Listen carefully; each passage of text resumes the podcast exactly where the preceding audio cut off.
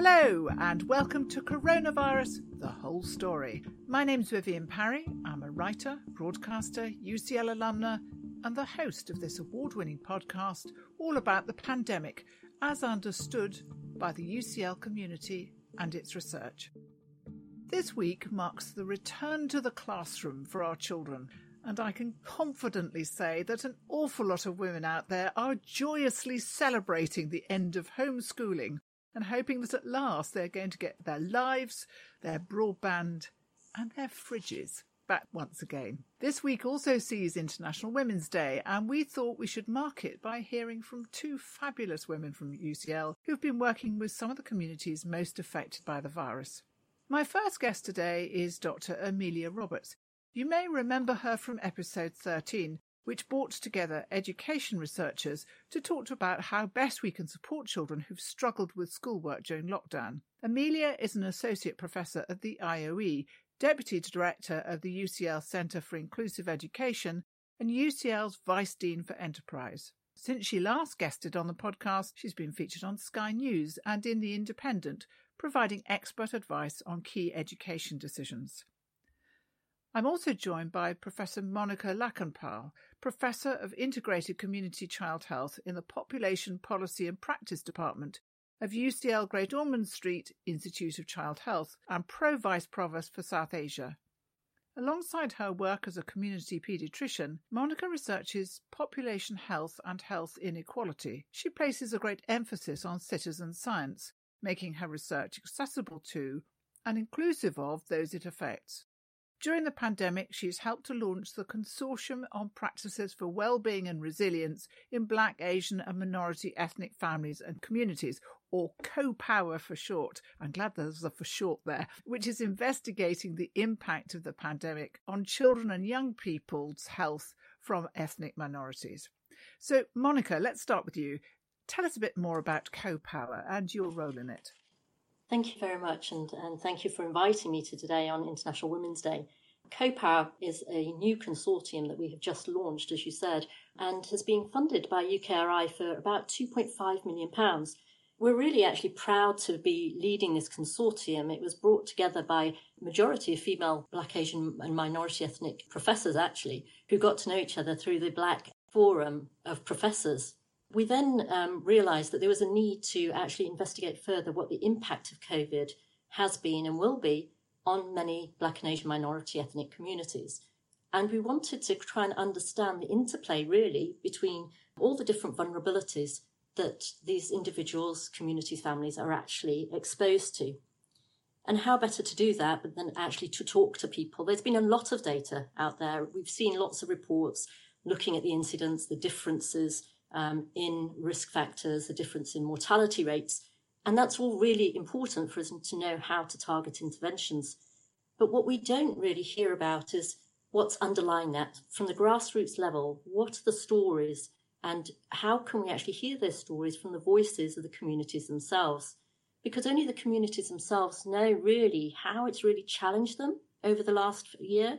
What may be the solutions that are out there when we're building back better, as the government says, and how really have they navigated this through their different interactions with the law or through health services or through their social networks?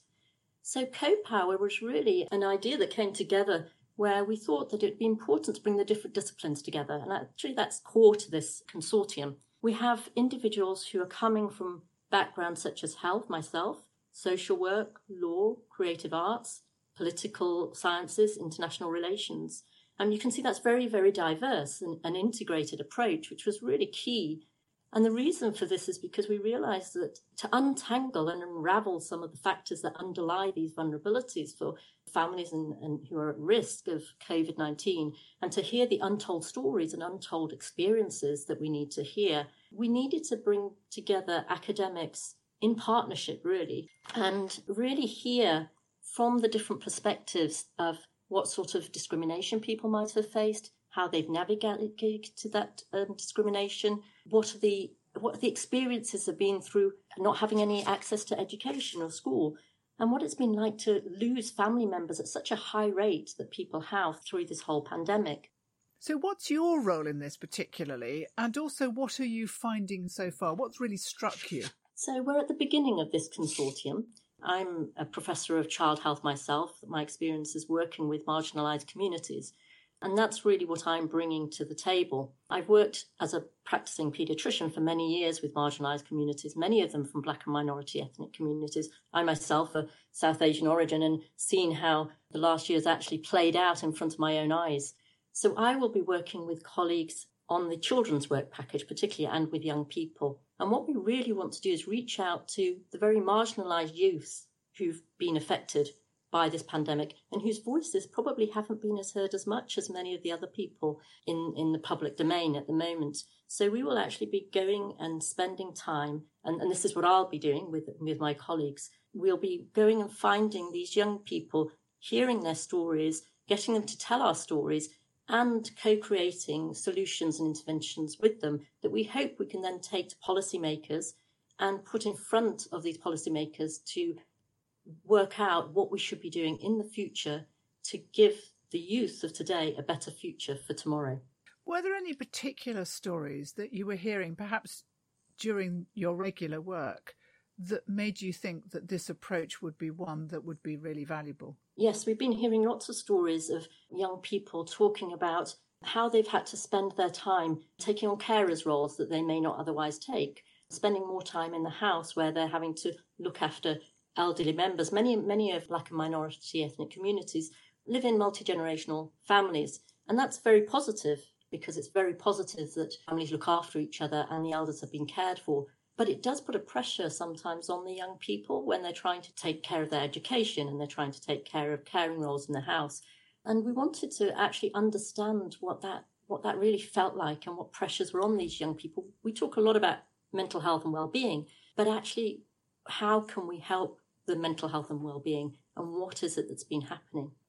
We want to also ensure that what we do is we, we're talking about resilience and we want to actually also consider some of the positive factors. It's very easy for us to think of all the negative impact of, of, of COVID, but we want to also understand what has made young people resilient, what has actually made them survive the last year, and what are the skill sets they've developed that they can take into their future. So a lot about the impact of COVID from a, what's negatively impacted them, but also what has made them resilient and can help them in the future.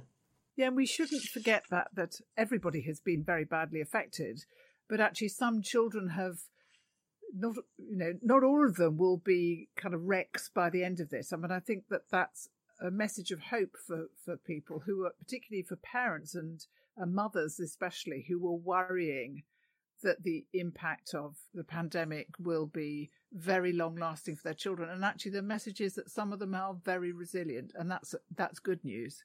You know, I, I think it is, and I think what we have to do is to look hear both sides of the stories. And I'm sure young people will be able to learn from each other. So those who have navigated this well and who have become resilient may also be able to share some of their learnings and skills with their peers over the next year. Now that sounds like an absolutely huge project but I know that you're also running another project as well, yes, which yes. is specifically focusing on young children experiencing homelessness, which of course has grown enormously uh, throughout the pandemic. What have you found out through this research?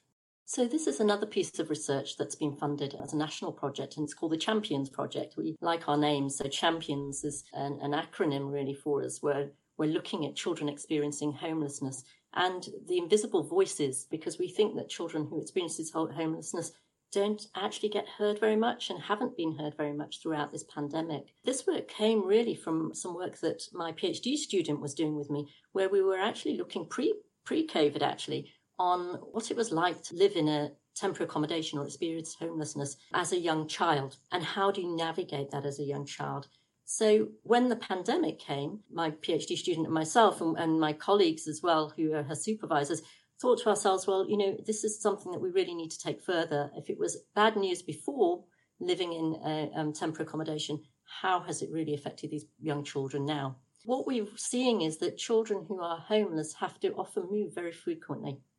They often have to change their accommodation quite rapidly, and they're sometimes in some very inappropriate accommodation with lots of loud noises, inappropriate people in the same household difficulty for mothers to social distance. We talk a lot about social distancing. Very difficult to follow the guidelines that the government are giving. And this has a knock on effect for children. Also, you can find that, um, you know, children haven't been able to access the services as well as they were before, such as health visiting services. And so we're really very, very worried about what this long term impact is going to be on these children because under five age, as we know, is it's a critical window of when we need to intervene to improve the future lives of children. And they've spent a whole year where they've really, some of them, been sitting in bed sits or in one bed, having no room to move around, moving from, from place to place, no real place we could they can call home which you know has been so important for us over the last year. Home has been so important for us. So what we're finding is that pre-covid the experiences of young children was very very difficult and during covid this has been impacted on even more than it had been before. So I've, I've given a lecture about children experiencing homelessness and really the plight that these children have and the impact of homelessness on their lives and this critical window of opportunity that we must tackle. Really called calling together as a call for action as all in society professionals academics policymakers and all society members to really think about how we can support and help these young children into the future and to enable them to have a better future for themselves these children are doubly invisible, aren't they? Because their plight doesn't often get heard. But once you have no address, which is a key element in making you visible to authorities, once you have no address, you really disappear beneath the waves. Yeah, exactly. And I think that's one critical point here is that when we look at the data, you can see that there's national data about children living in households, but you can't actually see any data about children under five. And if you can't see where these children are, how do you target services? You can't ask a local authority to actually find out where to put their well, where to put their money really in a crude way if you don't know where the children are living. And we need to make these children more visible. We need to make sure that we find out where these children are living. We can track these children as they move because to be very honest, you know, they could be in one borough one day and they could be another another borough another day, they have to start the whole process again of finding a GP or a health visitor or a dentist. And we find it hard enough to do that. And surely there must be a simpler system we can find to help these children get the services that they need. Yeah, really, really important. Thank you for that, Monica. Let me turn to Amelia now, because a large part of your work has focused on creating programs to help improve teaching in schools, programs like making autism research accessible to teachers. How have you had to adapt this work during the pandemic for another section of the population that can be invisible? Yes, indeed. So, a large part of our work is what we call knowledge exchange. And what we do is we take a literature review and we make it accessible to schools by giving them an audit so they can use the existing knowledge base to scrutinise what's happening in their schools and then plan an action project, an action research project around their own findings. So we're all about reflective practice and supporting schools and teachers to improve their provision for children, particularly children with special educational needs. You've had an incredibly busy year because as education has risen continually up the priority level, we've been looking for expert advice wherever we can find it. And you've been very public about young people and how best to support them. For example, about thinking summer schools, exams, and so on. How have you found that experience and what are your main takeaways from it? It's been a real privilege to be asked to contribute to the public debate. And one of the messages that I find myself really repeating is that we shouldn't be looking at a one size fits all approach. We need to be looking at a nuanced response to young people. So, if, for example, we think about the impact of lockdown, for a child in a very stressful household, the impact of lockdown is going to be very traumatic and that impact could be long lasting. So, in that circumstance, I might be talking about some colleagues' work, such as Kerry Wong's work on the stress caused by lockdown. But there are other children, perhaps a child who has autism or has maths anxiety, and their experience of lockdown may actually be a more positive one in which case we need to think for them about how the transition back into school might work. So, one of my roles, and we've done a lot of this in terms of our Back on Track project, one of my roles has been to collate resources for schools and families so that we can really support that transition, the transition into homeschooling and the transition out of homeschooling. So, if I just give you a, a couple of examples, our colleagues in the Centre for Research in Autism Education worked on a wonderful resource to support well-being and mental health in children with autism, and it's called Know Your Normal. And it's a free to access resource. And what it does is it enables families and schools to talk to children with autism and build up a profile of what's normal for them. And one of the examples is a young woman who gets a bag of crisps and lays the crisps out in size order and then eats them from little crisp up to big crisp. And that's normal for her. So, by documenting what's your normal, the child and the family and school can notice when there's a difference between what's normal and what's not normal, and therefore flag up anxiety or depression or other well-being issue. So one of my roles has been to collate these resources and make them accessible to schools and families and young people so that they've got much more support available to them to navigate and negotiate this really difficult time.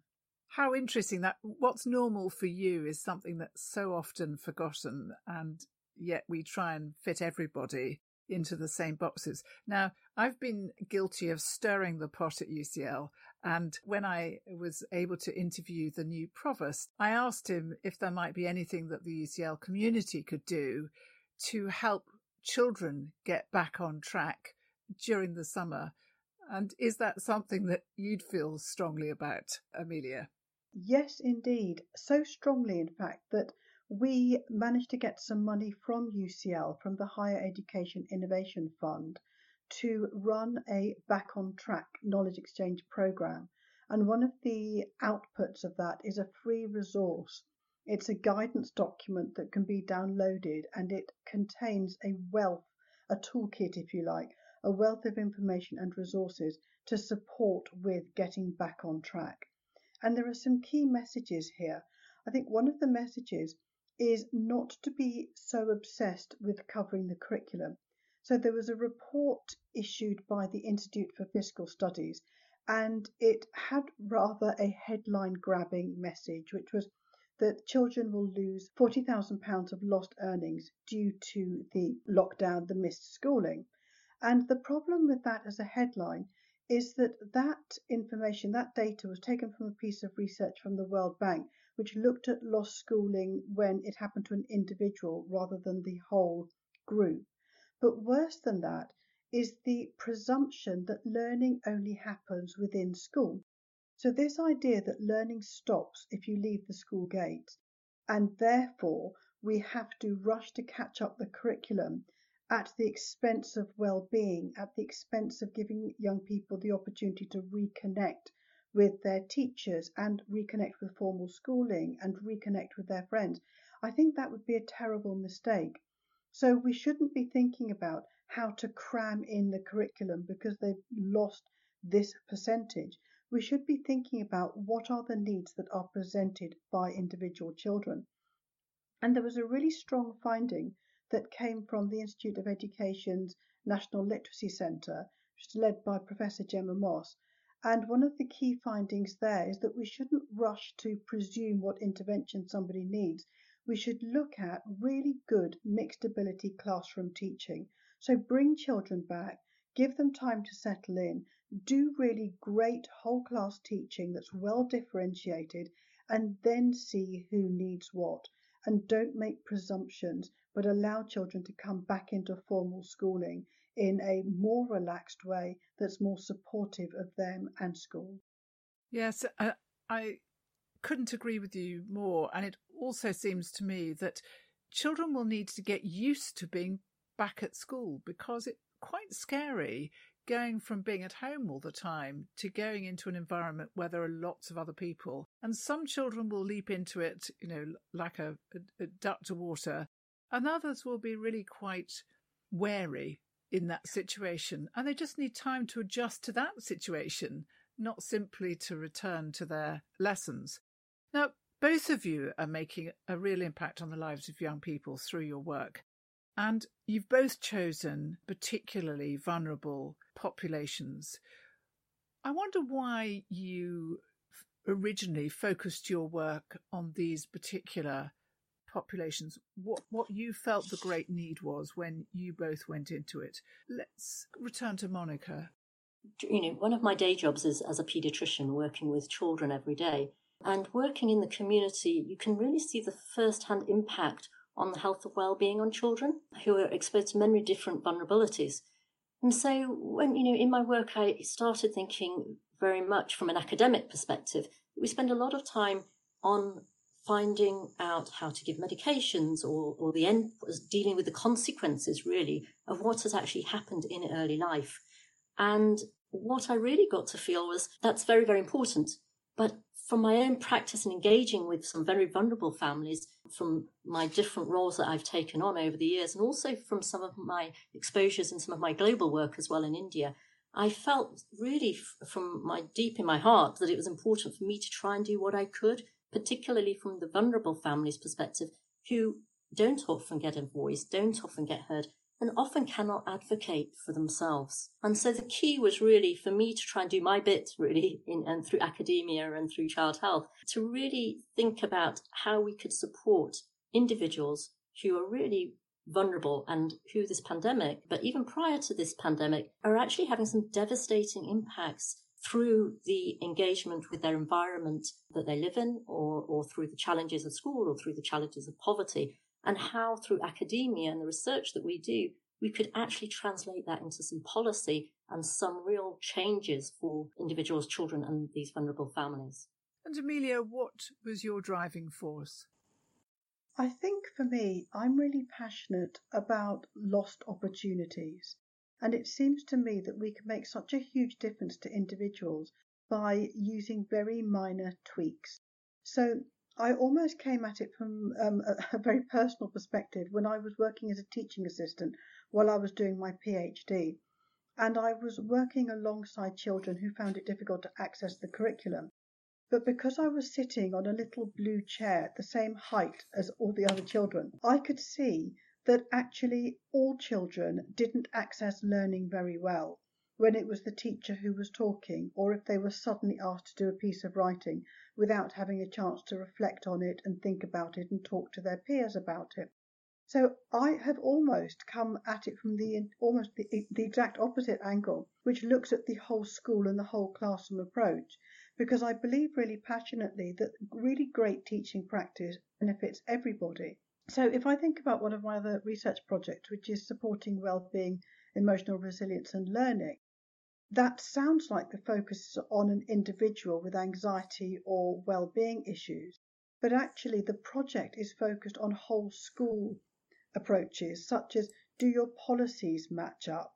And an example of that would be if there's a child who is persistently in detention, Instead of thinking about what do we need to do to make that child's behaviour better, the question is more is your behaviour policy working? Is there something else that needs to happen? Is there more support that needs to be available? But going deeper, are lessons interesting? Is the young person engaged? Are they given activities that they are excited by and feel that they are learning and feel that they are a success? Because otherwise, if they're going into a lesson and feeling like they can't access an activity and feeling as if they're not bright, then you're going to see that manifesting in behavior. So while I care passionately about the individual, when we think about schools, it's about policies, it's about staff support, it's about staff training, it's about connectedness with families, and all of these things I think make the most profound difference. Now, Amelia, I know that this is could be a whole program uh, in itself, but having had your experience of the pandemic, what is it that we can best do to help young people recover beyond it? Ultimately, we need to listen to young people, listen to their families, and listen to the people supporting them in schools. So, a quick tip is developing oracy allowing children to speak. Now, whether that's speaking about their experiences or building up vocabulary, the importance of voice cannot be underestimated. So, we need to think about the spoken word, we need to think about allowing children to engage with their friends and have opportunities to have fun. And we need to understand that children are resilient. Some children will be absolutely fine, other children will need really sensitive support. Monica, how about you? How do you think we can best help young people recover from the pandemic? I think we're um, we need to now look forwards and see you know how we can take our young people into into their better futures.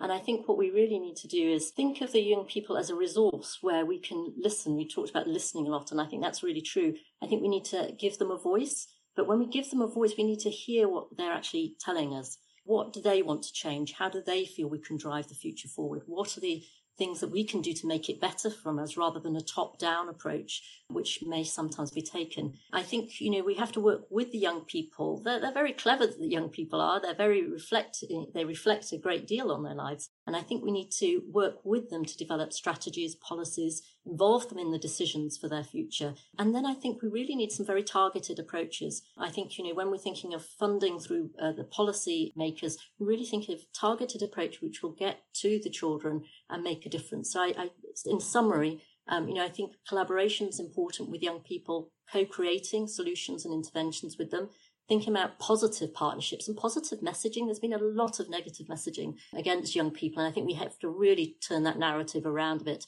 and then listening and giving them a voice. Now, International Women's Day feels like a particularly important day to celebrate because, as we've heard on the podcast many times before, the pandemic is really exacerbating that existing gender disparity in society.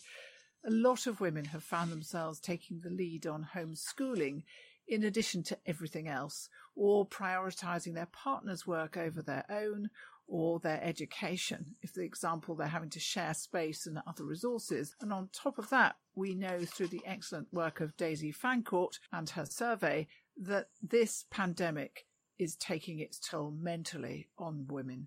So I want to end this week's episode by asking you first, Amelia, what's been your experience of the pandemic? Have you found it more difficult? And what more can we do to support women in academia during the pandemic? Gosh, that's a huge question, isn't it? Um, yes, I think actually opportunities like this are really powerful. So it's such a privilege to be able to talk out and to share what we've been doing to make a difference. So I think it's really about showcasing academics' work. And so many of my colleagues are doing such powerful, incredible things that the more we shout out about our colleagues, the more we share their work, the more we really showcase the brilliance of the people around us. I think that can be incredibly supportive. I mean, in, in terms of the pandemic, I've been incredibly lucky. I have a husband that makes a lot of coffee, so I've been the grateful recipient.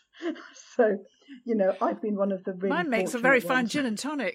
well, that too, in, indeed. But I think it's about really supporting our colleagues, listening to people when they need support, being gentle when, I mean, we all have our stumbles.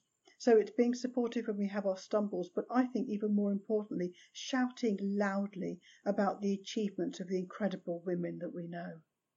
Indeed, and and also doing, I suspect, some practical things like, you know, when there are deadlines coming up, extend them because for women to try and you know, get in grant applications as well as homeschooling and all the rest is just impossible. And it puts them at a huge academic disadvantage, I think. Monica, firstly, what's your experience? And I know that you're currently doing a placement at BBC and you're a budding poet. So that's really showing the importance of communicating research and the work that needs to be done. So would you tell us, first of all, what your experience being a woman during the pandemic has been, and then perhaps play us out, as it were, by sharing one of your poems and telling us why you wrote it. I think the pandemic's been challenging for everybody, whether you're male or female, and I think we have to remember that. But actually, I think, as we know, for women, you're often fitting in everything. And it feels like sometimes there's no break in the day. I think probably many um, women will resonate with me with that. It seems like you get up in the morning, you go through the whole day, there's no break, and then it's morning again the next day, and you seem to have merged work into life, into everything else you're trying to do. But there are some positives, and I think I want to also bring the positives um, as with the challenges. And the positives are that actually I've not had to travel anywhere in the last year, which has been quite different than normal years.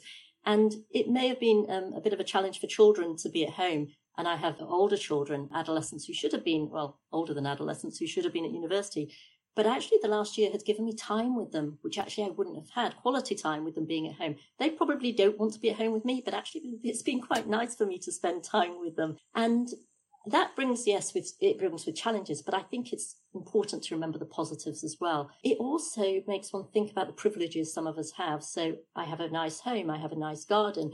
I have been very lucky through this pandemic. It's actually given me some thinking space, which I wouldn't have had in a very strange way. Very, very busy but given me some thinking space. And I'm very lucky. I have a very supportive family as well. And I think that's come through very strongly in this pandemic, where you have good networks, good friendships, good family. It's made us more resilient and able to cope. And that's why I have a lot of my work reflects around people who are actually much more vulnerable than I am because I'm aware the other thing is that whenever I think of moaning and the times when I am tired or exhausted or trying to juggle things, I just think of my mother and she was a refugee from India and she had many more challenges than me. So every time I'm feeling a bit low, just buck myself up and go, okay, it can't be as bad as what she had to go through. I'm still doing it with a very nice environment and moving forward.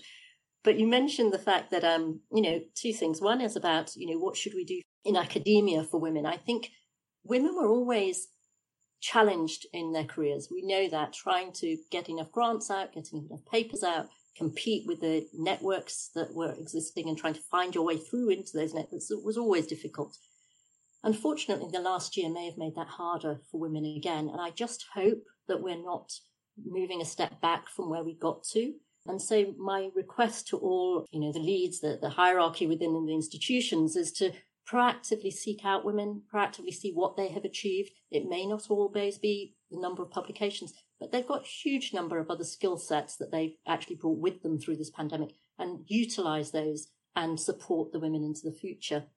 So you mentioned a, a budding poet. Well, I mean, that's a very nice way of, of putting it. What's, what sort of happened is that, um, through the moments of, of when I'm not sleeping and when I'm not working or doing anything else, these little moments come to me when I think translating science and what I would write in a, an article to, to reach the community is very important and to move people is very important to ensure that they work with us to bring about change. So I just read you a short poem here and I'm, I'm really not a, an experienced poet. This really is a, a, I'm a real novice and never thought I'd be writing poetry at all. But anyway, here we go.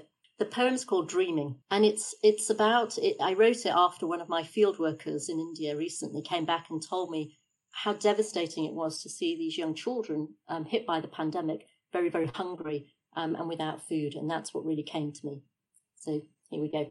Dreaming, dreaming, dreaming of what I want to be, but then I look around me, and hunger is what I see. My friends have no clothes. See their tears and runny nose no toys in their hands, only dirt between their toes. We are told we need to try more, that we really are not poor. Please see it through my eyes. They really are not lies. Thank you. I loved that poem. I thought it was just beautiful. Thank you very much to you, Monica, and to you, Amelia. You've been listening to Coronavirus, the whole story. This episode was presented by myself, Vivienne Parry, produced by UCL with support from the UCL Health of the Public and UCL Grand Challenges, and edited by the wonderful Keris Bradley. I was joined today by Dr. Amelia Roberts and Professor Monica Lakhanpaul. If you'd like to hear more of these podcasts from UCL Minds, subscribe wherever you download your podcasts or visit ucl.ac.uk forward slash coronavirus. This podcast is brought to you by UCL Minds, bringing together UCL knowledge, insights, and expertise through events, digital content, and activities open to everyone. Hope to be with you again soon. Bye for now.